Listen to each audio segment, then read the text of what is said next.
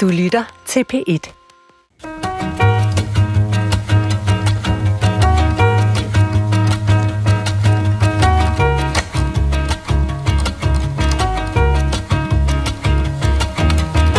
Men historien skal der forstås, Adrian. Det er jo en fiktion, vi er ude i. En manuskriptforfatter har ment et eller andet. Skal man ikke give det videre? Jo, det synes jeg. Gita Nørby ved om nogen, hvordan man fortolker et skrevet manuskript til replikker og levende billeder. Her i foråret er det højsæson for filmiske prisuddelinger og filmfestivaler, og derfor kigger vi på sproget i manuskripter. Natten til mandag uddeler det amerikanske filmakademi deres Oscar-statuetter, og der vil danskerne formentlig især holde øje med den danske film Flugt af Jonas Poire Rasmussen. Den har skrevet Oscar-historie med hele tre nomineringer i kategorierne bedste internationale film, bedste animationsfilm og bedste dokumentar. Og så er der herudover den danske kortfilm On My Mind af Martin Strange Hansen, som er nomineret i kategorien bedste kortfilm. Og sidste weekend så havde vi jo de danske Bodilpriser, som blev uddelt, og lige for tiden så kører Danmarks største filmfestival Copenhagen Docs med over 200 dokumentarfilm, både i biografer rundt omkring i landet og på nettet. Så der er simpelthen rigeligt lejlighed til at tale om sproget i filmmanuskripter, og det gør vi i dag med to manuskriptforfattere og en filminstruktør. Min første gæst er hovedforfatter på den serie, som lige i øjeblikket bliver optaget nede i DR Drama Studier. Det er et komediedrama om det vestsjællandske erhvervseventyr Carmen Køllers, som fandt sted i 1960'erne. Velkommen til dig, Mette Heno. Tusind tak.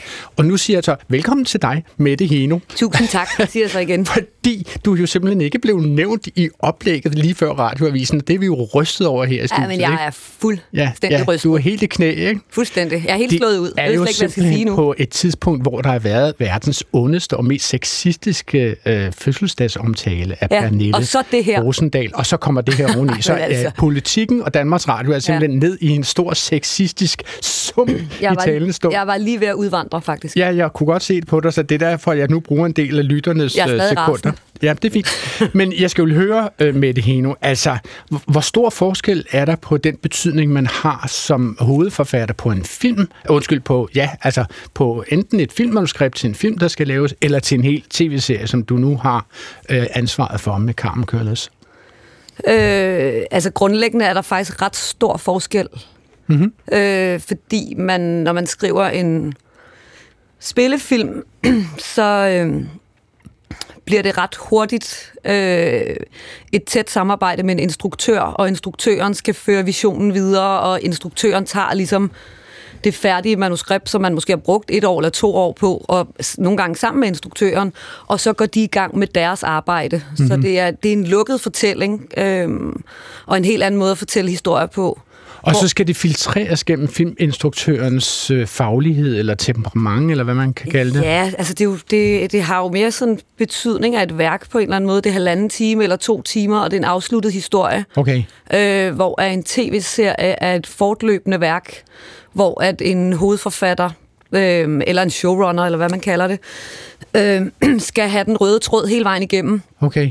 Og er med Så, til så at... ved du som showrunner på Carmen Køllers, hvor hele den historie skal ende? Altså har du et eller andet slutbillede Ja. ja. stående foran dig? Okay. Ja, det har jeg. Ja. Ved, Øh. ved, ved episodeforfatterne, de enkelte episodeforfattere til, til Carmen Køllers, ved de, hvor du gerne vil ende henne med Carmen Køllers-serien? Øh, ja, men der er jo lang vej endnu, fordi vi skal lave 24 afsnit. Ja, op. Okay. Så selvom man har et slutbillede, så gør vi jo alt i vores øh, måde at arbejde på, og i vores tekster, og i vores måde at skrive på, på og, øh, og lade som om, vi skal den modsatte vej, så okay. Bliver ved med at være uforudsigelighed, Ja. og så man går imod den vej, der hvor man skal ende. Og med det hele, hvordan er det nu? Altså, hvornår får vi andre glæde af at se Carmen Køllers i fjernsynet? 2. oktober. 2. oktober her i år, ikke? Yes. Storartet. Godt. Min, min anden gæst er faktisk også min tredje gæst, for han er både øh, manuskriptforfatter og filminstruktør. Senest har han haft premiere på Speak No Evil. En meget, meget, meget, meget uhyggelig film. Altså en, en film, som han har instrueret og skrevet manus til sammen med sin bror Mads. Velkommen til dig, Christian Taftrup. Tak skal du have. Christian, det her, det vidste vi jo simpelthen ikke, da vi spurgte, om du vil være med her i Klog på Sprog i dag. At, altså, at du også for tiden er kollega med Mette Heno nede på Carmen Køllers serien nede øh, i opsagelsen på TV Drama her i DR-byen. Ikke? Så lad os lige begynde med det. Altså, hvad, hvad er forskellen for dig som, som filminstruktør på at instruere en episode af et større værk, som du ikke er hovedforfatter på, og som for eksempel Mette er hovedforfatter på. Du skal vel gå ind og lave, øh, mm. der skal du ligesom støbe en, en, en, en lænke til en større kæde, eller hvad?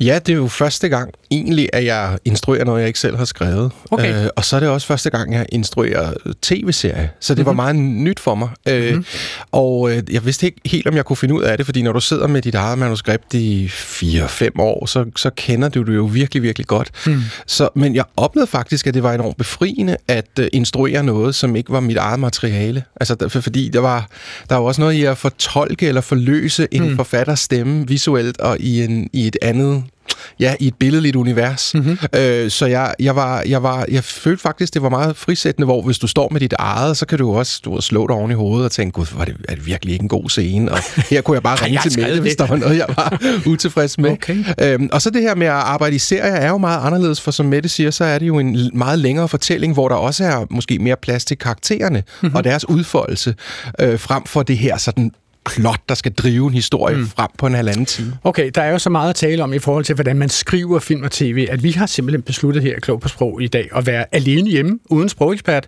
så når katten er ude, så må vi se, hvordan musene spiller på bordet. Mit navn er Adrian Hughes, og jeg har blandt andet for at byde velkommen til filmudgaven af Klog på Sprog. Nu er det jo sådan, at menneskeheden har lavet billeder siden brødrene Lumière i december 1895 viste et forbløffet publikum i Paris billederne af tog, som kom kørende hen mod kameraet, da det ankom til en perron. Og historien går, at, at det skrækslagende publikum flygtede af frygt for at blive kørt over af toget, og det lød sådan her. Nej, det gjorde det jo selvfølgelig ikke, fordi det var, ja, undskyld, det var det, det er Danmarks mesterskab, det er jo onkelhumor, det her. For det var jo selvfølgelig en stumfilm der i 1895, ikke? det ved I jo udmærket godt. Det havde jeg luret. det havde jeg også. Nå, det er meget venligt. Så det, det, det var sjovt alligevel. Det er kun mig, der ja, ja. det er fair nok. I griner med af loyalitet over for program. Det er alt for venligt. Nå, men altså, ja, det som er min pointe, det er, at senere hen kommer der selvfølgelig lyd på, og vi er jo nu efterhånden i løbet af de lidt, hvad er det så, 100 120 år eller deromkring, er mere end det, altså blevet så fortrolige med filmen og fjernsyn som udtryksmiddel, at vi genkender mange af matricerne, altså vi genkender de der arketyper, som dukker op i forskellige genrer. Og det er for eksempel altså P3, som jo også laver fjernsyn til altså Facebook og forskellige andre steder, det har de lavet en parodi på. Det kan I prøve at høre her. En parodi på en ungdomsserie. Ida, så er det op. Ungdomsserier starter altid sådan her. Mor og mor, synes, gå ud. Marius, jeg synes, mit liv er lort. Jeg er på mit fjerde sabbatår. Jeg arbejder på en fucking kedelig café, og jeg tror på, at alle mine problemer på en eller anden måde vil løse sig, hvis bare jeg slår igennem som skuespiller. Sæt det min ekskæreste. Hvad? Hele mit liv centrerer sig om et datingkonflikt, som egentlig er super simpelt at løse, men som jeg bliver ved med at fuck op i, for ellers vil handlingsforløbet den her serie køst stå. Jeg er forresten bare den homoseksuelle bikarakter, fordi dem, der har skrevet serien, gerne vil være woke, men de turde slet ikke at være woke nok til at give mig en hovedrolle. Selvfølgelig. Og du får en besked her, som du kan læse med noget rigtig fed grafik. Lina, har du overvejet at flytte tilbage til din hjemby på Fyn og finde ud af, at det hippeløb i København faktisk ikke er det eneste, der er værdi, men at provinsen faktisk er ret nice, men at København er mere nice, så du flytter tilbage til København igen. Jeg er med som seriens tykke, men uh, skør ven. Er tydeligvis over 30, men spiller en på 18. Ja, Mette Hino, kan du genkende disse arketypiske roller, som fremstilles i andre ungdomsserier, eller måske endda øh, i nogle af dine egne værker, Mette? Ja, lidt. Ja. Øh, eller det, det, er jo, øh, det er jo meget let på en eller anden måde at falde til, især når man laver sådan noget um, coming of age øh, ungdomshistorier. Ja. Så er det meget altså, let at Hvor falde folk modne, så skal ligesom Ja. rette sig mod Ja. det voksne liv. Ja, det, det, så er det nogle meget moderne problematikker og tematikker og sådan noget, men det er rigtigt, de er jo i alle serier lige nu. Men er det grundlæggende sådan, at når, man, at når man sidder og skriver et manuskript, så ved man, at der er altså et eller andet antal grundhistorier, som man ved, man har at forholde sig til? Altså, nu sagde du for eksempel coming of age. Er det en grundmatrice i manuskriptskrivning for eksempel? Ja, det er det. Okay. Altså, det er en genre i sig selv på en eller anden måde, men, men nogen, der skal træde ind i voksenlivet og, og mærke det ansvar, okay. der er at blive rigtig voksen. Og, Christian Taftrup, vi skal jo også have det lidt sjovt på sådan en fredag, ikke? Og øh, jeg tænker, vil, vil du være i stand til at kunne bare sådan her på stående fod og lave en tilsvarende parodi på øh, din film En frygtelig kvinde? Hvordan ville parodien på den film lyde, hvis du skulle komme med den? Det ved jeg simpelthen ikke, om jeg kan. Der er jo også noget i filmen i sig selv, der er en parodi på en måde, som jeg bare tager alvorligt. Øhm, åh, det er, det er med mig svært. Den ligger også Ja, så langt hvad, hvad, tilbage. hvad, hvad var det ved filmen En frygtelig kvinde? Nej, men, du men der synes var er jo det, som Mette også siger, som er super rigtigt, det er jo det her med, man arbejder jo også med nogle klichéer. og nogle Okay. stereotyper og nogle Ja. grundfortællinger. Og det, det er forkert at tro, at man, man ligesom skal opfinde den dybe tallerken hver gang, eller gøre noget helt andet. Det er jo en, man skal jo også tage noget, vi alle sammen kender og har set før, og så skal man jo bare lave det lidt om.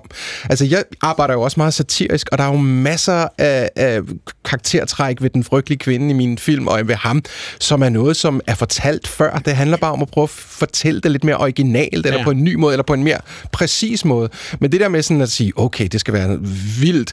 Altså, jeg kan huske, Mette engang sagde til mig faktisk, som jeg har brugt, sådan, at hvis, hvis man er bange for det banale, så bliver det banalt. Altså, okay. det, det, det er rigtig dejligt at tage fat i noget, som er, har en fælles referenceramme, som er noget, vi alle sammen kan genkende, men så virkelig sådan vende det lidt på hovedet. Så der er jo, der er jo masser af sider ved, ved Amandas rolle der i en frygtelig kvinde, Marie, som er, som er super stereotypt, men, men, men, men hvis det genkender, hvis det rammer, så, Altså, jeg så synes sige, jeg, det har en kvalitet. Som jeg husker din film, så, så handlede det jo blandt andet om en kvinde, som forsøgte at dominere sin mand. Altså hun havde Ja. forelsket sig i ham og Ja, var men det er jo- kæreste ja, med ham. det men, jo. men hun ønskede at ændre ham til det uh, idealbillede, hun helst ville have ham Ja. til at være. Ikke? Jo, og jo. det starter, så vidt jeg husker, så vil hun ikke have ham mere. Ja. at, at hun synes, han har for store højtaler. Det er jo noget, man kender.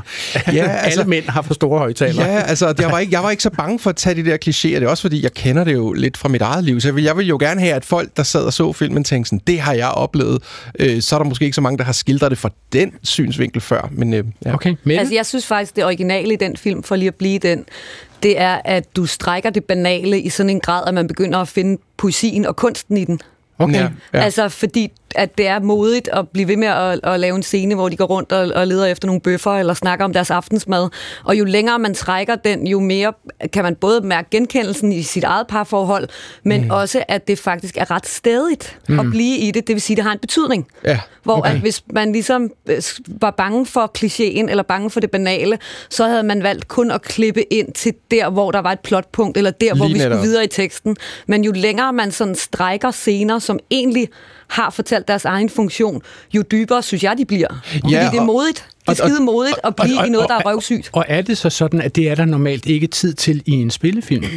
Altså, hvor man jo skal... Jamen, jeg tror, det man jagter mig i en spillefilm, som jeg også prøver tit at afstå fra, det er plottet. Altså, det er sådan, hvis det havde været en kliché, så havde det været sådan, Nå, så havde hun, så havde hun mødt en anden, og så blev det et trekantsdrama, eller sådan. Det der med, ligesom at sige, jamen, plottet er et parforhold, og, mm. og, og plottet Ja. er lidt, at han mister sig selv og bliver kørt over. Mm. Øh, hvad, okay, hvordan ser det ud på en halvanden time? Og at Okay. insistere på det, Ja. ja. kan jo godt øh, give en eller anden originalitet. Men lad mig lige prøve at bruge det her som en anledning til at tale igennem selve processen, før man begynder at skrive manuskriptet, som vi jo kommer til. Altså selve idéfasen, når man skal skrive manuskriptet til en film. Hvor, hvor starter det? Starter det med et spørgsmål? Starter det med et emne? Starter det med et, øh, et tema? Eller hvor starter det hen med det? Altså, jeg, øh, altså jeg, det kan enten starte med... Øh, for mig med et eller andet, jeg selv har oplevet. Altså noget, en, en følelse, som øh, udmunder sig i en scene, eller et tema, eller et eller andet, man er fascineret af, som er en notits i avisen, eller et okay. eller andet.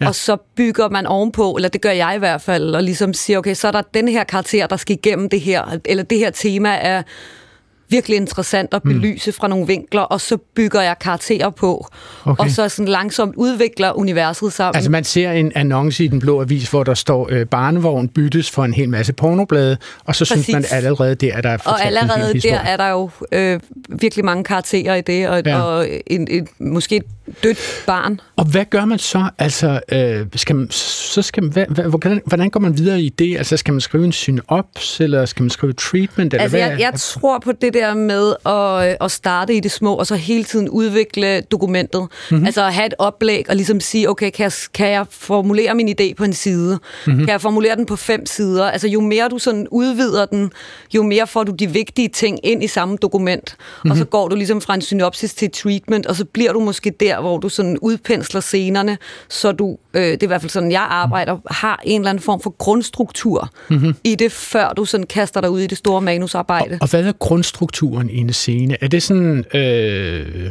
Ben Børge ankommer til indkøbscentret og opdager, at øh, han har tabt sit dankort? Eller altså, hvordan... Ja, det er faktisk en øh, meget god scene. Den kan vi få meget ud af. Jamen, du tager den Ja, bare med det.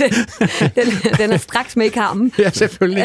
Øhm, Men- men- men- ja, altså, det, men- kan, det kan det være, men, men altså, sådan som jeg arbejder, så vil jeg rigtig gerne meget hurtigt kende slutningen. Ja. Altså slutning, hvad er mit udsagn på den her historie, okay. eller hvad er præmissen for den på okay. en eller anden måde. Og så, og så kan man sådan storyline sig hen, det vil sige lave indholdet i hver scene, som jo er en ret banal sætning. Mm-hmm. Altså, Og hvad er det for en øh, sætning, for Jamen, det er, kunne også være din øh, sætning med, øh, øh, de øh, mødes på en restaurant, øh, hun vil skilles, han er mere interesseret i noget andet. Nå. Øh, øh, de bliver uvenner, hun Er det skrider. simpelthen så sådan, at man skriver scenerne ud enkeltvis? Sådan, de mødes på en restaurant, hun vil skilles, han er mere interesseret i menuen. Ja, Altså, det er det. Ja, Ja, altså, det er det. det- Altså, det- i, det- øh, det kan det altså, være. Christian, i din proces, har der så, før, da, før du når dertil, har der så været en, en synops eller en mm. treatment, eller hvad? Jamen, det, som Mette er inde på, så er det jo et meget rigidt, meget sådan matematisk arbejde. Det, det, man ikke kan, det kan jeg i hvert fald ikke, det er at sætte sig ned og skrive et mm, filmmanuskript, altså med dialog og det hele fra starten af. Jeg tror måske nemmere i en roman, at man også kan, du ved, digte sig lidt frem, og noget sker undervejs, hvor jeg oplever, at et filmmanuskript, det er, det er meget styret af nogle faser. Så rigtigt som Mette siger, jeg har nogle idéer, der dumper ned i hovedet på mig, og så folder de sig ud måske hen over årenes løb, og så har jeg nogle idéer, som har ligget der i 7-8 år, som mm. jeg pludselig ser, gud, hvorfor egentlig ikke gøre det? Og, og, og derfra, så starter jo netop den her fase med at prøve at snakke om det i lang, lang tid, øh, og så sætte det ind i synops treatment øh, et manuskript. Og så er det jo vigtigt at sige, når man har det der first draft af et manuskript, ja. som man måske godt kan skrive på en uge eller to, så starter den egentlige proces jo, hvor man normalt skriver det igennem, altså 10-15 gange. Men lad os lige få styr på, altså hvad er en synops, og hvad er en Synops er jo, kan man sige, det er jo historien. Det er ligesom, der var en gang, og så skriver man måske en halvanden side, hvor man kommer igennem, ligesom hvis du skulle fortælle det som en rigtig god øh, historie til en ven på en bar, og så prøver at have nogle af de vigtigste vendepunkter med. Okay, det er synopsen. Ja, det er sådan og, og, og hvordan adskiller synopsen sig fra treatment? Et treatment er mere et arbejdsredskab. Altså, der går du ind og laver scene headings. Der siger du øh, interiør, øh, Bettinas soveværelse morgen, og så skriver du måske øh, fire linjer om, hvad der sker. Okay. Så du begynder at få en fornemmelse om, at er der 50 scener i det her manuskript? Er der 100? Er det, øh, hvad, hvad, er ligesom øh, sekvenserne, du kan dele? Altså at man sådan set kan se for sig, om det er en kortfilm eller en langfilm, man laver. Ja, det ved man, øh, det, det, ved skal, man godt. det skal man det, vide. det ved Nå. man før. Men, og en lille sjov ting, det er in treatment, og så er der faktisk det, vi kalder en step outline, som er en, en gennemgang Ja. af hver scene på meget få linjer. Fordi det, som kan være utrolig godt og svært, det er at kode det, det handler om ned til få se, øh, sætninger som muligt. Okay. Og når man føler, at man har de der fem scener, der virkelig rammer scenen ind, så kan du så udvide den i treatment-form, som normalt er en scene er 15-20 linjer. Og okay. alt det her er altså totalt uden dialog. Godt. Så lad os lige kigge på de formelle krav, som der bliver stillet til manus. Og, og, og Mette Heno, du har jo sendt os et tilfældigt uddrag fra, fra dit manuskript til serien Carm Curlers. Øh, og det første, jeg lægger mærke til, når jeg står med det her øh, øh, manuskript, det er jo, der står på forsiden, My script, an original screenplay by, your name, står der så. Men så lægger jeg mærke til, at det hele står med sådan nogle bogstaver, som ligner noget, der er blevet hamret ind på en skrivemaskine fra 1928 til 36 med glastaster. Ja. Altså, det er næsten som om, at, bogstaverne nærmest står og hopper og danser på linjen, vil jeg sige, fordi der var fejl. Nej, det gør de ikke. Men altså, men hvorfor i verden er, er alle manuskripter skrevet med denne type? Ja, altså Hvorfor det, det? det? det er sjovt, du siger det, fordi nu har jeg jo læst sådan noget her i, i 22 år, eller 25 år, eller hvor længe jeg er jo virkelig... Altså, og, og jeg synes jo ikke, det hopper danser. Jeg synes jo kun, det ser professionelt ud. Men det ligner, Øh. er du med på, at det ligner øh, skrivemaskineskrift? Ja, altså jeg tror faktisk, øh, altså nu hvor jeg kigger, jeg synes jo, det ser virkelig smukt ud.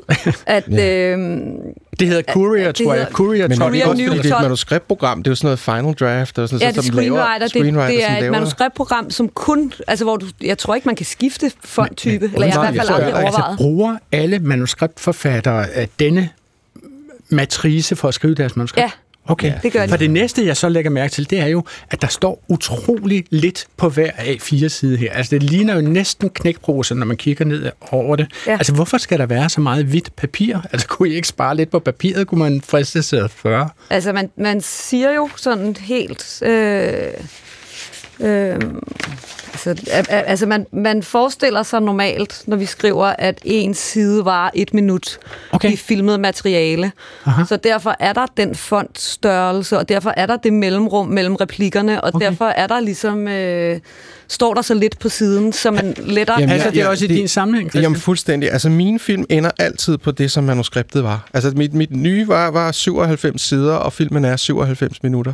Speaking det, of evil, ja, ja, og sådan har jeg, jeg oplevet det hver gang. Og det er altså Ja. ikke fordi første gennemklip er det. Det er jo så tre timer. Men, men jeg tror, at det er rigtig vigtigt at forstå for folk, at med sådan et manuskript, det jo, kan jo være enormt tør læsning og svær læsning, men man skal Ja. også huske på, at det er jo ikke noget, der skal udgives i sig selv. Nej, nej. Det er jo en, man kan sige, det er en skitse til rigtig mange mennesker. Men det er nu står vi og udgiver det her i er jo- radioen. Det Ikke? Og nu det. kigger jeg på Mette Mehenus øh, manuskript til Carmen Øh, vi, jeg tror, vi er henne i øh, afsnit 5 eller sådan noget. Den Ja, stil. det er åbning af afsnit 5. åbning af afsnit 5, og den første scene der, der står der Int Bank Kontor tankestreg dag. Int går jeg ud fra betyder interiør. Interiør, ja. Interiør, okay. Øh, og så står der, Axel sidder over for bankassistenten Mark og er i gang med en længere udredning. Så kommer replikken, som Axel siger, som jo, altså selve ordet, karakteren Axel, er, står centreret midt i, og så står hans replik på sådan en ret lille spalte faktisk. Det, det er nærmest sådan en lille klump, hvor der står, så nu har vi øh, et samarbejde med en af Nordens største grossister. Ja, den største tror jeg faktisk godt, man kan sige det. Det bliver en kæmpe succes. Kæmpe. Så kommer der en regibemærkning til. Mark smiler venligt, men virker ikke synderligt imponeret.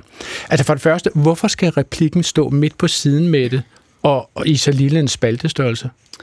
Øh, fordi det siger manuskriptprogrammet, og manuskriptprogrammet er Gud, så det Okay, kan jeg ikke... Men er det ikke jeg også, fordi det er lidt, lidt mere læsbart for Det er mere læsbart for, Altså skuespilleren. skuespillerne. Ja, fordi hvis Så skuespilleren kan finde sin med replik. småt, ja, Ja. så, du ved, så tager skuespilleren der med en gul streg, ikke? og så siger når jeg er Axel, så, du ved, så, kan han ligesom, så er det nemmere for ham at lave ja. udenad, eller hvis han har, glemt replikken, mm. kan han lige det op igen. Altså, De der regibemærkninger er jeg lidt optaget af. Ikke? Der Jeg- står for eksempel lidt længere nede, Axel nikker, det er hovedkarakteren, Axel nikker, mens han får ild på sin pibe.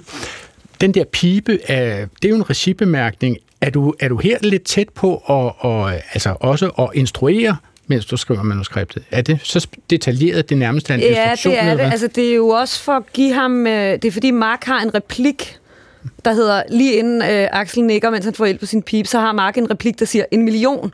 Så Ja. får øh, Axel ild på sin pipe, det vil sige, der er en naturlig pause. Ja, Så Mark ved også godt, at han ikke bare skal sige en million til hvad.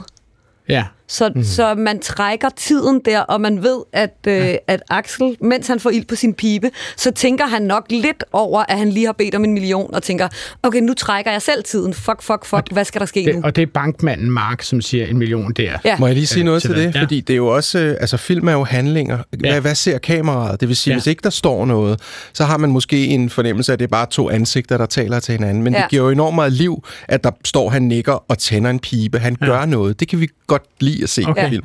Er, er pipen også på en eller anden måde personkarakteriserende, eller hvad? Ja, altså det er en, det er en del af hans øh, personlighed. Marks personlighed. Er, Øh, den er måske også, øh, undskyld, ja. Ja. Marks personlighed, men det er måske også periodekarakteriserende, at de ryger pibe Ja, inden ja, der det- ja, ja, det er det. Det er klart. kontor. Jeg har givet dem nogle rekvisitter, der passer til 60'erne. Øhm, Okay, men, men sådan grundlæggende set kan man sige, at, at der, er, der eksisterer de her formelle krav til et filmmanuskript, sådan så at alle ved, at en side, det er et minut. Ja. Og derfor kan hvilken som helst producer læse det her og forstå, hvad Man der kan jo sagtens modbevise ja. det der, men det som er, det er Ja, også, det skal det er også ind i et, i et manuskriptprogram, når du skal lave en produktionsplan, mm. så skal de her scener ind i sådan et eller andet Excel-ark, og sådan, så det er jo det er ret tørt det hele. Det er derfor, at manuskriptet også virker lidt tørt. Okay, men må jeg lige sige, nu er vi har jo været på nettet og fundet forskellige ting her, og nu har jeg lige øh, fået sådan et lille uddrag af, af Django, Django Unchained mm. by uh, Quentin Tarantino, ikke? og han har en manuskriptside, hvor der står Django, siger, nu skal jeg bare advare, der kommer jo altså en plot spoiler her, så hvis der er nogen, som ikke har set Django Unchained, så skal jeg altså stikke fingrene i ørerne og trælle meget højt de næste 45 sekunder, ikke? fordi det her er muligvis en klimaks-scene. Django siger, now I'm gonna kill each and every one of you, og så står der som regibemærkning, Django pulls out a pistol and begins to shoot bad guys. Og så står der jo simpelthen i manuskriptet, bang, bang, bang, bang, bang, bang, bullets, guns, bullets, bang, blood, blood, blood, blood, blood, blood, bullets, guns, guns, blood, guns, bang, bang, bang, bang, bullets, bang, bang, bang, bang, blood, blood, blood, blood, blood, blood, blood, blood, blood, blood, bang. Så siger white guy, I'll kill you, Nick. Explosion. Django makes his horse dance for, så står der 25 minutter, så er det rettet til 15 minutter, så er det rettet til 1 minut. Altså, hvad tror I, der foregår i, i uh, Quentin Tarantinos hoved, når han skriver sådan her i sit manus? Hvad tror du med det? Altså, jeg tror, der foregår en masse øh, øh, nærbilleder og en masse faktisk instruktion til ham selv, fordi han skriver sine egne manuskripter. Ja. Ja. Hvis jeg havde skrevet det her øh, og skulle ud og sælge det, øh, eller tiltrække en instruktør, så tror jeg, de ville øh, kigge meget mærkeligt på mig, fordi at det er så subjektivt. Ja. Altså, der er masser af liv i det, og der er masser af energi i det, og jeg kan sagtens visualisere det, når jeg læser det. Okay. Øhm, men det er, jo, det er jo Tarantinos måde at fortælle på, fordi han også er meget eksplosiv Ja. i, i de film, han laver, og, og han er, har et øh, ret voldsomt formsprog. At det er jo næsten som at se filmen, vil jeg ikke Ja, sige. jeg, jeg altså. synes jeg også, synes, altså, det er det er jo meget personligt og skægt og sådan noget, men jeg synes samtidig, det har en relevant, fordi den, det inviterer jo til en tolkning, og vi ved jo godt, Ja. der skal billeder på det der, Ja. og så er Ja. det så ham selv, der skal instruere sit eget manuskript, men det er jo ikke bare volapyk. Okay, hvordan vil du så visualisere bang, bang, bang, bullet, bang, altså, så på den måde er der en invitation til instruktøren om at finde en, en billedlig gørelse Men, af den men, tekst. men den måde, han skriver det her på, er det også hans måde at sige til de, dem, som eventuelt skal finansiere filmen, altså, I må ikke være i tvivl om, hvad det er for en film, jeg agter at gå ud Ja, for det at kan, optage det kan, her. Ikke? Altså, det kan det sagtens være. Han får Så- nok finansieret det alligevel. Men jeg tror, at, øh, at, at folk bliver faktisk bare helt, de kommer helt op og kører over det, fordi de får øh, to minutter af hans hjerne der. Ja, altså, de, han okay. inviterer mm, dem ind mm. i, øh, i, sin, i sit visuelle univers ved at skrive sådan der. Okay. Ja. Altså, Christian Taftrup, vi har jo også bedt dig om at sende os øh, dit og din brors manus til Speak No Evil. Øh, og, og der vil jeg lige prøve at læse op fra øh, den scene. Det er sådan en etableringsscene fra Speak No Evil, som et langt stykke hen ad vejen er en, en parforholdssatire, eller parodi, eller hvad vi skal kalde det.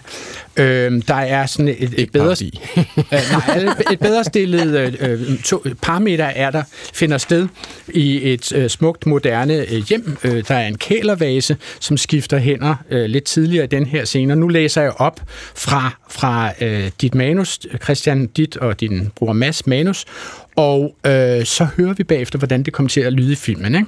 Jeg læser op. Bjørn siger, vi sgu fået en invitation fra nogen, vi mødte i Toskana. Regibemærkning. They all become quiet. Louise's eyes widen, curious. Jonas and Fie look at Bjørn. Altså lidt sært kan man sige, at det står på engelsk her, men det er fordi, det er et internationalt hold, går ud fra. Ja, de var hollænder, de fleste af dem, så okay. de skulle også forstå Godt. det. Så de skulle forstå, hvad der var i manus. Ja, Så står ja. der på dansk, Jonas, Nå, hvem er de? Er de søde? Bjørn siger, ja, det synes jeg meget. Jonas and Fie glance at Louise. Louise siger, jo, de var enormt søde. Han er læge. Bjørn siger, jeg ved ikke helt, om vi skal tage afsted, eller vi er lidt uenige om det. Louise siger, jeg ved ikke, om jeg har lyst til at besøge nogen, jeg kun har mødt på en ferie for Ja, jeg ved 3-4. bare ikke. Jeg ved bare, uha, det er vigtigt at få bare med der, Christian. Alt er gennemtænkt. Du, du sagde også jeg før, hvor der står vi. Men det er jo det er, fordi jeg skriver, eller vi skriver super præcis, men fortsæt bare. Nej, nej, nej, Fortsæt. nej, det synes jeg er super jeg ved interessant, det her, bare Christian. Du ved ikke. nøjagtigt, hvordan det er jo de som et orkester for mig. Men Ja, det fair er nok smukt. godt. Nej, Bare jamen, skam for mig. Jamen, Ja. jeg har allerede fået der. Jeg har allerede nu fået noter som Du må spille noderne rigtigt, jo. Ja. Værsgo. Okay, vil du læse resten selv, Christian? Ja, det vil er nået til. Jeg, jeg ved, ved bare ikke, om jeg har lyst til at besøge nogen, jeg kun har mødt på en ferie. For hvad, 3-4 måneder siden? Fie. Hvor er de fra? Bjørn. Holland. Jonas. Det er en lille køretur. Louise. Jo, men hvis man endelig skal afsted, vil man så ikke hellere tage til Paris? Fie. Men nu er I jo blevet inviteret, Bjørn. Ja, og jeg tænker også, det vil være lidt uhøfligt at sige nej, eller hvad? Er det bare mig? Everyone looks at Louise. Jonas.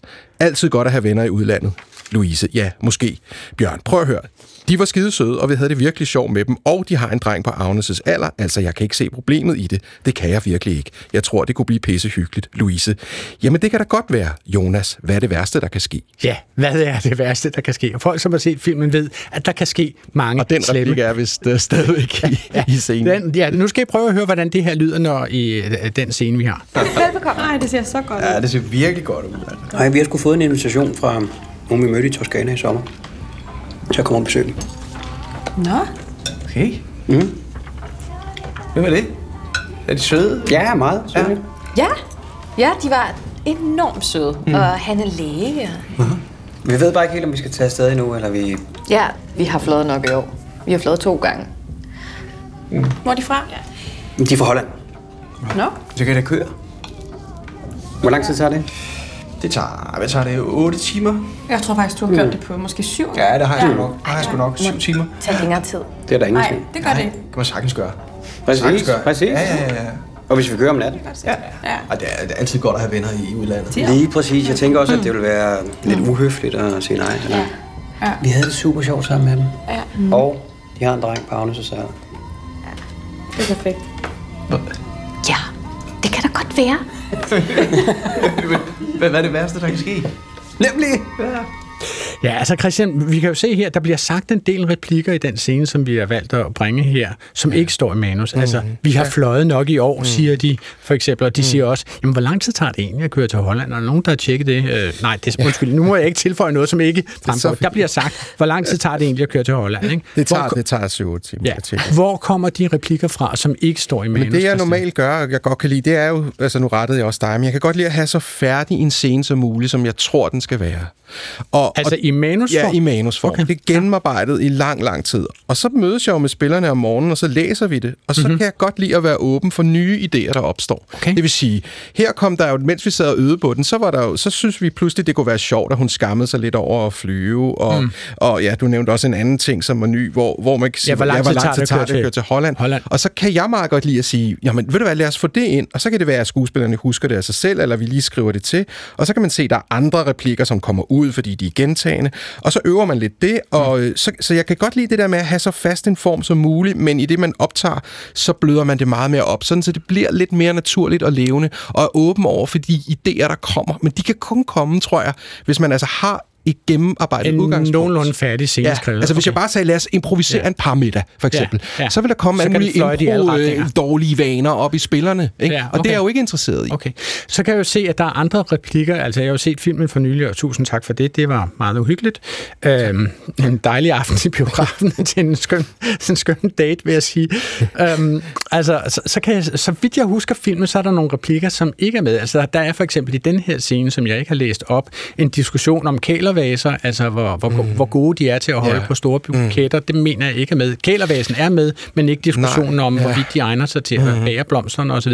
Og så er der, kan jeg se i scenen, at der er en diskussion om mikrobryggeri og sådan forskelle på øl og sådan mm. noget, som jeg ikke mener er med i den færdige Nej, scene. nej, men det der sker nu, den Eller den scene, hvor, de, film. hvor så synes jeg, replikkerne var så tilfældige, at vi egentlig lavede det som en, en lang impro, hvor pigerne improviserede noget med en vase, og fyrerne improviserede noget med en øl. Mm-hmm. Men da vi sad på klippebordet med det, så var det enormt langt og enormt mm. kedeligt. Så jeg tænkte, hvordan fanden bevarer vi den scene? Og så mm. efter flere måneder opdagede vi, at det kunne måske indgå i en, en større sammenhæng af en montage, Ja. hvor vi skruer ned for al lyden og sætter noget uhyggelig musik på. Mm. Og fordi det der med, at hun tager en kældervæse frem, det siger jo det hele. De behøver mm. ikke også snakke om det. Mm. Men det er jo først nogle opdagelser, man gør sig i klipperummet. Altså, nu, nu skal jeg, jeg bare nødt til at spørge, altså hvad siger en kælervase om mm. de tilstedeværende mennesker i det miljø? Nå, men det er jo et, et, et, et civiliseret, bedre borgerskab, hvor man går enormt meget op i det materielle. Og, du ved, Har man pæne vaser. Ja, har pæne vaser. Og det er jo Men sådan ikke verdens øh, dyreste vaser. Nej, men det er jo også...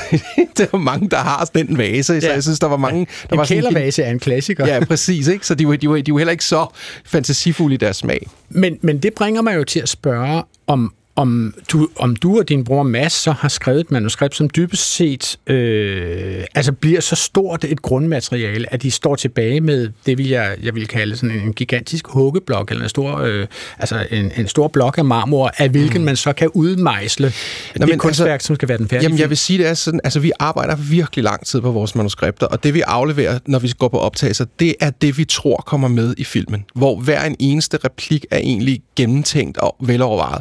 Men det du ikke ved, og som du altid finder ud af, det er jo, selvfølgelig kommer det hele ikke med. Og når mm. du sidder på klippebordet, så opdager du alt muligt, som er meget svært at opdage, mens du skrev det, og også mens du optog det. Nå. Men hvor der for eksempel er gentagelser, noget, der er unødigt scener, der rører ud, noget, vi godt ved i forvejen, noget, hvor det står i stampe. Alle de ting kan være svære at få øje på på papiret.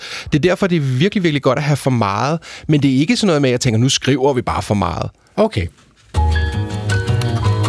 Du lytter til Klog på Sprog, og i dag har jeg besøg af to gæster med tre kasketter på. Øh, gæsterne, altså to manusforfattere er der, og en filminstruktør. Den første er Mette Heno, og manden med de to kasketter er Christian Taftrup, og vi taler om sproget i film og tv-manuser. Og øh, vi taler jo lidt om, hvordan vi maler billeder frem med sproget, og det kan man faktisk også gøre ved at beskrive farver. Vores lytter Benny Knudsen fra Randers har sendt os et øh, spørgsmål på Klog på Sprog, det er snablag, det er DK, om hvordan vi beskriver farver var negativt og positivt. Og som jeg nævnte i indledningen til programmet her, så har vi jo sendt vores sprogkat uden for døren, mens musene har kunnet spille på bordet. Øh, Men en af sprogkattene lever og har det godt og sidder i Dansk Sprognævns spørgetelefon i Bogense, så vi har sendt spørgsmålet videre til hende. Sprognævnets oplysning, det er Eva Skafte Jensen. Hej Eva, det er Clara fra Klog på Sprog. Hej, Clara. Hej. Øh, Jeg ringer med to lytterspørgsmål, som jeg håber, du måske kan hjælpe mig med. Jeg kan i hvert fald gøre, hvad jeg kan. Fedt. Det første handler om farver. Der er en lytter, der har skrevet ind, øh, der har øh, undret sig lidt over farverne chokoladebrun og lortebrun, og spørger, ja. kan I finde andre farvebetegnelser, der udvider en neutral farve til noget negativt, parentes lortebrun, eller lækkert, parentes chokoladebrun? Det kommer vel an på, hvor kreativ man er. Man kan jo for eksempel have et af de ord, jeg vokset op med, det er skidengrøn. Det er absolut negativt. Men man kan jo også have lysegrønt, som, øh, som er noget pænt Mm. og behageligt. Håbet er lysegrønt, kan man sige. Man kan sagtens på forskellige vis lave sådan nogle positive og negative versioner af, af farvebetegnelserne. For farvebetegnelserne i sig selv er jo ikke hverken negative eller positive. De er bare, som de er. Altså Mm. mm. grøn er grøn, og rød er rød. Betyder det, at der er uanede mængder af muligheder i virkeligheden? Ja, det er der faktisk, og det er et spørgsmål om kreativitet. Det, jeg nævnte nu, det er jo forholdsvis veletablerede orddannelser. Altså, vi kender både lysegrøn og skidengrøn. Men, øh, og det er ikke mig, der har fundet på dem, det er der nogle andre, der har fundet på. Hmm. Men man kunne sådan set bare, øh, ja, alt efter hvor fantasifuld man er, sætte sådan en, en, et første sammensætningsled på, som gør, at det enten bliver positivt eller negativt lavet. Så det er absolut muligt, ja. Mette Heno, du fortæller jo selv, at du har arbejdet som, som øh, manuskriptforfatter i, du, jeg tror, du sagde 22 år eller deromkring. Ikke? Mm. Øhm, ville man i et filmmanus kunne skrive sådan et ord som skidengrønt? Altså kan man presse instruktøren til, eller scenografen måske, til at iscenesætte det, eller, eller Ja, det kan, man, det kan man sagtens, fordi der er så meget betoning i det. Øh, og, og hvis det er vigtigt, altså det skal jo være vigtigt for stemningen i scenen, eller, eller øh, det beskriver en karakter, ja. Hvis, han, øh, hvis han har øh, skiden grønne vægge, ja. eller, men det sætter det selvfølgelig, det sætter ham i et, i et lidt negativt lavet lys, og ja. det sætter en, en tonalitet omkring ham, ikke? Det gør ham ikke til en skide spændende fyr. Men jeg kan jo se i det manus, som du har sendt til os, der står der i, i starten af, der står der jo bare interiør, bank, øh, kontor, Ja. dagslys, ikke? eller Yes. øh, dag, ja. eller sådan noget den stil. Ja. Ikke? Det vil sige, det, det, det, lyder for mig som om, at du der fraskriver dig enhver indflydelse på, hvordan scenografen vælger, at det, øh, det bankkontor skal se ud. Det, det, der er med det, det er faktisk, at vi har været i banken i afsnit 3 og 4. Så hver gang, at man er på en ny location i en tv-serie, så bliver den beskrevet Okay. øh, udførligt. Nå. Men når vi vender tilbage til en location, vi Så er der kender, ikke behov for det. så er der ikke behov for det. Sådan okay. er det med, med alle steder, der bliver præsenteret, mm. og også alle steder, også karakterer, der bliver præsenteret. Mm. Men må jeg lige hurtigt sige noget til det, de der headlines? Det er jo også ja. vigtigt, det er en produktionsleder, der skal finde ud af, skal vi optage scenen i mørke eller i lys? I dag ja. eller nat? Det er det eneste, man skal vide. Okay. Så hvis man vil have Altså, de hvis der man lidt er mere... line producer, Ja, line producer, det- så skal du vide, lys foregår det altså indenfor eller udenfor? Interiør eller eksternør? Hvor Ja. foregår det henne? Og ja. er det dag og nat? Så kan du være lidt mere kreativ nede i dine regibemærkninger for netop at inspirere fotograf og scenograf. Mm. Ja. Okay, nu talte vi jo før om, at det manus, som du, Christian Taftrup, har skrevet med din bror Mads, det, altså det blev, endte jo så med at være tre timers øh, råklippet film, ikke? Ja, første gennemklip. Første gennemklipning. Øh, er det det samme med en tv-serie med det? Altså, øh, skriver man meget længere end det færdige resultat? Nej, altså du skriver 60 sider, øh, og så øh, prøver vi at ramme 58-30. Øh, Og det er den tid, man har fået til Det rådighed? er den tid, man har fået til rådighed. Inklusive rulletekster. Øh, og det kan godt øh, være lidt et udfordring nogle gange, især når man laver noget, der har komedieelementer. Hmm. Fordi der bør man faktisk skrive et par scener, eller et par sider mere. Hvorfor det? Øh, fordi at øh, replikker skal øh, i komedier øh, skal siges lidt hurtigere efter hinanden. Okay. Nå, det er simpelthen en der, matrice, der, man kender. Ja, der er flere, altså der, der er mere dialog i okay. komediemanuskripter end i dramaer. Men Mette, du har jo også skrevet masser af spillefilm, altså Rita ja. Og Tjerkel, Knibe og alt muligt andet. Altså, øh, er du samtidig blevet overrasket over, hvordan en scene kommer tilbage til dig, efter at den har været filtreret igennem instruktørens øh, temperament? Ja, nogle gange kan det da godt være lidt chokerende at se noget... Chokerende ligefrem? Ja, eller, altså, ja, lidt. Altså, det kan både være negativt og positivt, og det er i hvert fald altid noget andet, når jeg ikke selv har øh, stået på sættet og fået det filtreret gennem min egen hjerne. Altså, at man har ligesom en andens blik på ordene. Okay. Nu, skal jeg høre, nu synes jeg, vi skal høre fra øh, det, man vil kalde et ungt talent. Filminstruktøren og manuskriptforfatteren Lisa Jespersen debuterede sidste år med filmen Hvor kraverne vender, som foregår, som titlen antyder, i udkants Danmark. Hun vandt sidste søndag en bogdel i kategorien bedste film, og så er hun faktisk også kollega til jer, kan man så sige, på Carmen Køllers. Hun er jo episodeinstruktør. Ja. Det vidste vi simpelthen ikke, da vi inviterede nogen af jer. Det er åbenbart, hvor jeg forstår, en kæmpemæssig fætter kusinefest. Kunne hun ikke komme ned dag også? Ja. ja. Men altså, Lisa, øh, det kører for Lisa Jespersen, så hun havde ikke mulighed for at være med os øh, her i dag. Ikke for at sige, at det ikke kører for nogle af de her til stede, men det gør det nok også. Men hun ville gerne have været her, det kunne hun ikke, så vi fangede hende i går på en telefon, og så øh, øh, har øh, min kollega Clara Witt øh, lykønskede hende med hele ni Bodil-nomineringer, som hun fik, og selvfølgelig også for den Bodil, som hun rent faktisk så også fik sidste søndag. Hvad tror du er lykkedes så voldsomt godt med den her film? Jamen, jeg tror faktisk, øhm, måske den øh, største bedrift på en eller anden måde har været, at der har været så mange ting på mange fronter, der har fungeret, og derfor har den ramt ind i mange menneskers hjerte, altså både dem, som måske kommer fra byen, og dem, der er fra provinsen, og dem, der er fra landet. Så jeg tror faktisk, at øh, det er fordi, den fagner bredt på en troværdig måde, håber jeg. Ja. Hvad var dine tanker? Det er måske et lidt stort spørgsmål, men hvad var dine tanker, imens du skrev manuskriptet til filmen? Det var meget, at jeg ikke havde lyst til at ligesom pege på nogen som de dumme. Mm. Øh, jeg vil hverken øh, have, at man øh, følte, at hvis man var for landet, og man så den her film, at man blev øh, gjort, øh, hvad kan man sige, unødigt til grin. En lille smule til grin mm. bliver alle jo lidt gjort i den her film. Men det skulle ikke være sådan, at filmen tog parti som sådan. Og det, det lå øh, meget i karaktererne og i måden, vi så på de her mennesker. Så det, det var rigtig vigtigt for mig faktisk. Fordi hvis jeg pegede fingre af nogen for meget, hvis jeg lavede en forkert karikatur af nogen, så vil jeg øh, faktisk øh, nærmest uanset hvad ramme mig selv eller min familie på den ene eller den anden måde. Øh, så det var ret vigtigt. Og det er også derfor, jeg har gjort det sted, hun kommer fra, ude på landet, til et lidt udefinerbart sted, fordi jeg havde ikke lyst til at sige, dem på Lolland Falster, eller dem over i, oppe i Nordjylland, eller du ved. Så det var ligesom det, der var meningen. Det er sjovt, du siger det med det udefinerbare, for det har jeg også tænkt over, efter jeg ja. så den. Hvor søren var det egentlig lige, at den foregik? Men der er jo alligevel, det ved jeg ikke, om du har tænkt over, imens du skrev manus, nogle ret tydelige dialekter. Er ja. det noget, der er bevidst? Altså, der har jo været en del publikummer, som... Ikke en del. Der har været nogle enkelte, som har nævnt til mig før... Øh, ej, det kan ikke... Altså, der er nogen, der taler både midtjyllandsk, og der er nogen, der taler jysk, og, og de var sure over, at jeg ikke havde valgt én dialekt, og ligesom no. gået med den.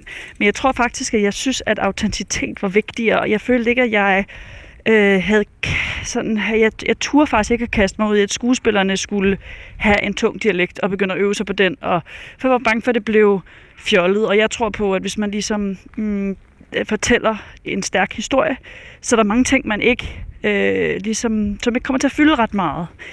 Øh, så derfor så, så følte jeg, at det var vigtigere, at de her skuespillere var, var lidt tættere på dem selv, end skulle begynde mm. at påtage sig et eller andet øh, en svær dialekt af en eller anden art. Så og igen også for ikke at pege på et særligt sted i Danmark faktisk. Helt sikkert. Det er jo en komedie. Ja. Men det er også, synes jeg, egentlig en ret barsk historie.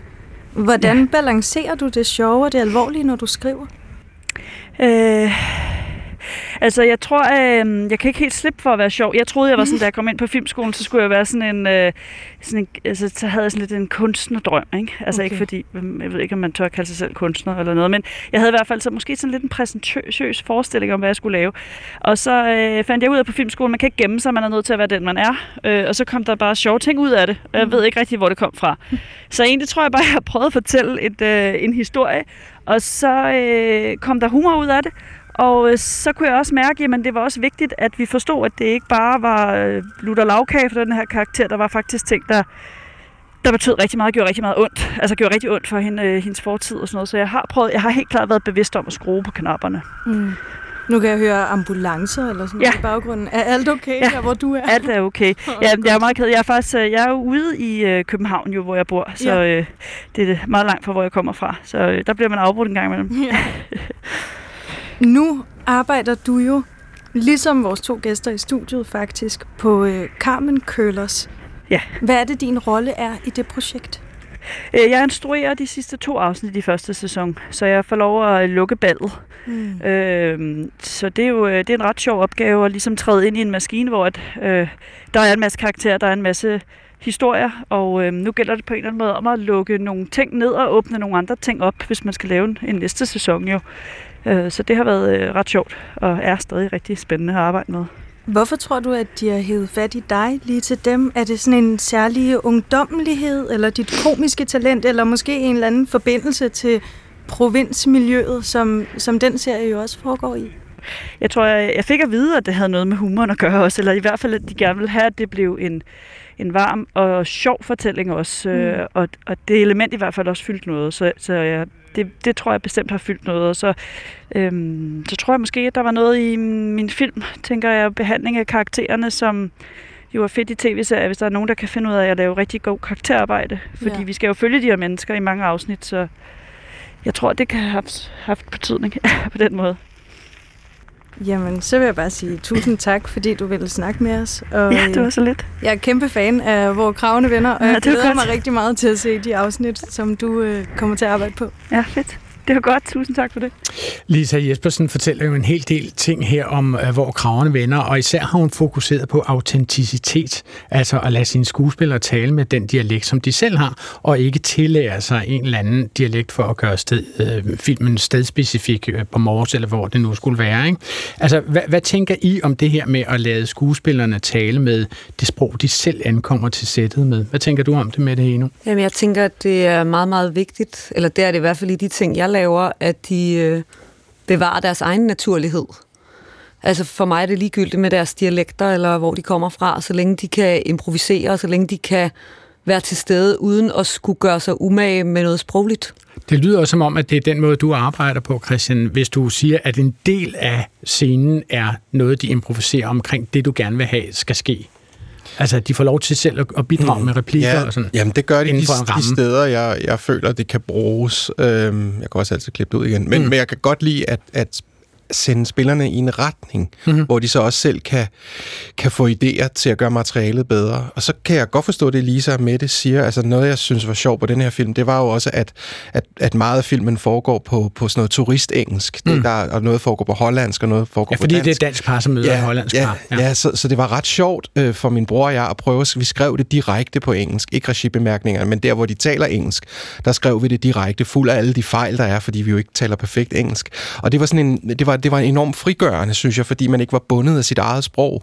Så, så jeg, jeg synes, det, det er ret vigtigt at tage stilling til. Der er også nogle instruktører, altså, hvad hedder han, René Fralle der, der laver, der laver film over i Vestjylland, hvor det jo, ja. tænker jeg, er vigtigt, at der ikke kommer nogen ind og, og taler ærke københavnsk. Og så kan det være, i det vi laver nu med Carmen Curlers, går vi også meget op i at have en bevidsthed om, at det foregår i 60'erne, men det vil også være helt forkert at tale sådan lidt 60'er-agtigt. Hmm. Så det skal jo have en troværdighed og en naturlighed, som gavner projektet bedst muligt. Hvordan rammer man det med det, Heno? Altså i, i sådan en serie, som foregår i 60'erne? Altså, øh, jeg går ud fra, at de går rundt og siger de til hinanden, i hvert fald et tid, eller hvad? Det har faktisk været en øh, ret stor udfordring lige med de og du. Og, Hvorfor det? Og I, Øh, altså, jeg vil, jeg vil sige, det, da vi startede med at skrive, jeg har tre episodeforfattere, der var det meget, meget vigtigt, at vi bevarede en naturlighed og en modernitet i sproget, mm. for ikke hele tiden at stoppe op og skulle tænke over, hvilke ord brugte man på den tid, eller ville man sige sådan. Så de første to-tre gennemskrivninger af manuskriptet, det er skrevet, som om det foregår i 2022. Så har jeg haft en øh, historiker på, og en researcher og en dramatur, som ligesom har finkæmmet manuskriptet for de ting, der gør lidt ondt i øjnene at læse. Altså, så, så, øh, så øh, altså præcis, hvordan vil man sige øh, en bestemt ting, eller et ord, eller et eller andet i forhold til, at, at det gjorde man bare ikke dengang. Mm. Så, der, så der er ligesom blevet ændret i, i, øh, i de fortløbende gennemskrivninger. Men sådan rent sprogligt, så er det meget vigtigt, at det bliver en moderne fortælling, og at vi kan genkende det hele, øh, så vi ikke føler, at det er et, et billede set oppefra, meget objektivt på noget, der foregik i 63. Mm-hmm. Altså, i, i Christians film øh, Speak No Evil, der er der jo den der ekstra krølle, som vi har hørt om nu, at, at replikkerne er på flere sprog, øh, dansk, engelsk og hollandsk. Og vi har et lytterspørgsmål fra Frank Andersen, som skriver fra København og spørger, hvordan man egentlig finder ud af, hvad vi kalder folk med en bestemt nationalitet. Det samme spørgsmål har vi faktisk også fået fra Tine Gam Assenbrenner, som er er bosat i Tyskland. Og det stillede redaktionens Clara Witt så til Eva Skafte Jensen i Dansk Sprognævns spørgetelefon. Så har vi et andet spørgsmål, der handler om nationaliteter. Vi har en lytter, der skriver, jeg har flere gange undret mig over forskellene på, hvad vi kalder andre landes borgere. Eksempelvis siger man fransk mand, tysker, polak. Og han spørger så, om det er rene tilfældigheder, eller om der er nogle regler for det. Det er faktisk rene tilfældigheder, og det har noget at gøre med, hvornår de forskellige ord er blevet indlånt i Danmark. Hvad man har synes var en, øh, en oplagt analogi. Altså man, man læner sig op af ting, man, man kender i forvejen. Og derfor er der ikke en, en, en regel, der gælder for det hele. Vi har jo for eksempel et ord i et mønster, som hedder, øh, at, at noget ender på ER. Ikke? Så har vi tysker, og vi har englænder. Men allerede der er der lidt pussigheder i sammen i afledningen, fordi ved tyskeren, der sætter vi ER bag på tillægsordet tysk, men i englænderen, der sætter vi ER bag på navnet England. Altså, mm. så, så bliver det så til englænder. Men altså, så, vi har sådan set et mønster, hvor vi kan sætte ER bag på, og det er nok det mest almindelige. Men det er ikke givet, hvad vi nødvendigvis sætter det bag på. Altså om det for eksempel er et tillægsord, eller om det er landets navn. Og det samme gælder så sådan noget som polak og nordmand og franskmand. At det er noget, som er indlånt på tidspunkter, hvor det gav mening i nogle bestemte sammenhænge, så har man bare holdt fast i det. Noget, vi har lagt mærke til, er, at norsker faktisk ikke er så usædvanligt, som det har været. Norsker? Det er stadigvæk noget. Ja, en norsker. Det er slet, altså det er sådan noget, som dengang jeg var barn, så brugte vi ordet norsker som sådan en, som en slags vidighed, ikke? Haha. Øh, altså ligesom, ligesom tysker og australier og så videre, så mm. svensker, så kunne man også være norsker, dansker og så videre. Og det grinede vi så i. Men det er slet ikke så usædvanligt mere, og vi har overvejet, om det har noget at gøre med nogle af de andre ting, der er i gang i forbindelse med sammensætninger med mand og kvinde. Ja, altså, når man gerne vil af med det kønnede... Ja, øh... ja, og det kan vi jo så ikke. Altså, og vi kan ikke vide, om det er noget, der har fremtiden for sig, eller om det bare er en kortvarig modedille. Men nogle gange sker det jo, at noget, der begynder som en modedille, faktisk bliver det, der gælder fremover. Og det gælder alt fra påklædning til musik til sprog. Men er det er norsker en korrekt betegnelse i dag? Altså det er ikke det, vi, vi automatisk ville råde folk til at gøre, hvis de spurgte, hvad det korrekte var. Men vi har, altså norsker er belagt i ordbog over det danske sprog. Mm. Ja. Tusind tak skal du have, Eva. Det var dejligt, at vi kunne ringe til øh, spørgetelefonen og få ja. lidt sproglig rådgivning. Man er jo velkommen til at ringe hertil. Vi har åbent fire dage om ugen. Og nummeret til spørgetelefonen er i øvrigt 33 74 74 74, og jeg forestiller mig, at det kunne have interesse for en del af jer, som lytter til Klog på Sprog lige nu, selvom vi selvfølgelig også meget, meget gerne modtager jeres spørgsmål til klog på sprog, Her til sidst, Christian Taftrup, kan man, kan man, øh, kan man sammenligne manuskriptskrivningsgenren med andre genrer inden for, for øh, skrivekunsten? For mig minder det meget om poesi, om at skrive digte. Øh, forstået på den måde, at, at et digt er også et koncentrat Øh, det er øh, en, kan man sige, en bouillon-terning af noget, man gerne vil sige, hvor hvert et eneste ord har en betydning. Og det samme i et filmmanuskript. Du skal tænke på, i et filmmanuskript der er der mange scener, der bare er en kvart side, som man kan arbejde med i månedsvis, og hvert et ord har en betydning. Både sådan kreativt, men også sådan produktionelt. Mm. Hvis jeg skriver, det regner, jamen så er der et stort apparat, der skal sættes i gang. Hvis du nu skal optage på en solskinsdag, så skal du have en eller anden maskine, mm. der kan lave regn. Mm. Så, så du overvejer, overvejer hvert eneste ord ord meget nøje. Øh, og det samme gør sig gældende i, i dækning, hvor romankunsten kan tage flere afstikker, vil jeg sige. Altså, jeg talte på et tidspunkt med, med DR Dramas tidligere chef Ingolf Gabold, og han fortalte, at, at man som producer selvfølgelig har en evne til at sidde og bladre i et manus, og bare sådan har et indre taxameter, som tæller med op. Det er 125.000, det er 275.000. Åh, der er tog, det er øh, fra Rungsted Veterantogklub det er 350.000, og så bladrer man videre på den måde. Og så kan man simpelthen af et filmmanus i grove træk se, hvor dyrt det er, eller hvad med det. Er det sådan, det foregår? Ja, det er det. Og det er også noget, vi tænker over, når vi skriver det. Altså i forhold til, hvad der, hvad der er vigtigt, og hvad vi vægter. Når Christian for eksempel siger, at det regner, så skal det jo have en meget, meget, meget vigtig betydning, fordi mm. vi ved, hvor dyrt det er, og hvor besværligt det er. Og øh, derfor skal det jo være i et, et midtpunkt af et manus, eller mm. der, hvor karakteren går igennem en katarsis, mm. eller noget meget, meget vigtigt i forhold til dramaet. Så, man, så man, man skal også have en vis form for økonomi. I hvert fald, når du laver tv-serier, så du ikke bare placerer alting på månen og tror, ja. at de andre kan løse det. Men jeg kan huske, da jeg talte med Ingolf Gabold om det her for tusind år siden, at jeg tror, vi talte om Krøniken. Mm. Og Krøniken havde jo øh, det problem, at den indledte med en togscene, øh, hvor øh, et veterantog i gårdtræk ankommer til hovedbanegården eller et eller andet sted, og så stiger en kvinde af med firetoget og har så efterfølgende en one-to-one øh, samtale med øh, rektor ved universitetet, hvor hun skal begynde som sekretær. Og så fokusgruppe undersøgte de det, og folk blev skuffet over, hvad der kom efterfølgende, fordi det der tog der i starten havde ligesom lagt op til, nu er vi i Matador County igen. Nu øh, er det er det helt store udtræk, og I skal bare forestille jer, at verden er vores østers, og alt kan ske, ikke? mens resten af scenerne var sådan nogle meget intime scener. Er det i virkeligheden sådan, at man også er nødt til at lave en aftale i begyndelsen af et manus om, Altså, hvilken produktionskvalitet står vi på her? Altså, hvor meget skal I forvente jer? Altså, vil der komme hårdere af indianere galopperende op over bjergryggen i næste scene, eller hvad?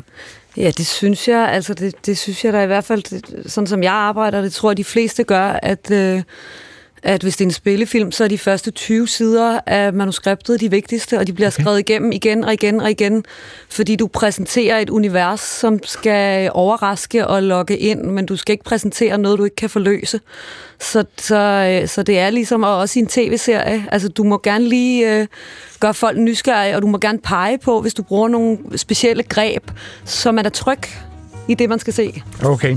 Jamen, øh, vi glæder os kolossalt meget til at se øh, Carmen til oktober her i år, og det er øh, Klog på sprog, som nærmer sig øh, afslutningen, som alle gode film, vi rider ud i solnedgangen. Jeg siger tak til mine gæster, som har lavet mig snuse rundt helt nede i deres arbejde, og det er jo altså manuskriptforfatteren Mette Heno og filminstruktør og manuskriptforfatter Christian Taftrup, og på telefoner havde vi besøg af Eva Skafte Jensen på Dansk Sprognævns spørgetelefon, og den netop Bodil prisbelønnede filminstruktør Lisa Jesper Petersen. Udsendelsen er tilrettelagt af Clara Witt og Svala Sigfusadottir, som også stod for teknikken, og den blev præsenteret af mig, Adrian Hughes. I kan nå os med kommentarer, debat og spørgsmål per mail til klog på sprogsnabelag.dr.dk, og både det her program og alle andre P1-programmer kan podcastes på genhør næste fredag. Gå på opdagelse i alle DR's podcast og radioprogrammer. I appen DR Lyd.